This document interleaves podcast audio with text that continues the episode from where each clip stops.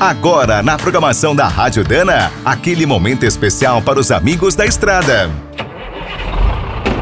Está começando mais um Minuto do Caminhão.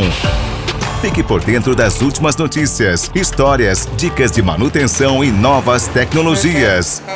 Desde os tempos dos pioneiros, a Serra Gaúcha sempre foi um polo importante de caminhoneiros, transportadoras e indústrias do setor. Agora, com o avanço das novas tecnologias, a região também está criando muitas soluções incríveis para os caminhões e implementos.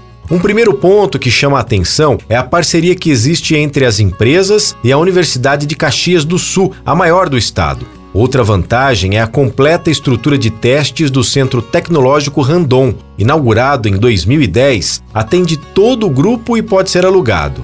Com esses apoios, as indústrias da região estão saindo na frente. A H2 Tech, por exemplo, desenvolveu um sistema híbrido para caminhões. O conjunto pode ser instalado em veículos novos ou usados. Usa uma tomada de força com motor elétrico, baterias de lítio e um módulo. A Randon também está surpreendendo. Suas novas carretas podem ter monitoramento eletrônico, eixo de tração eletrificado e painéis solares. E até as empresas menores estão inovando. É o caso da Toigo, que lançou um equipamento para resfriar os freios com o apoio da universidade. Essas novidades e muitas outras criadas na região estão conquistando clientes em todo o Brasil e começam a ser exportadas para vários países. Quer saber mais sobre o mundo dos pesados? Visite minutodocaminhão.com.br. Aqui todo dia tem novidade para você.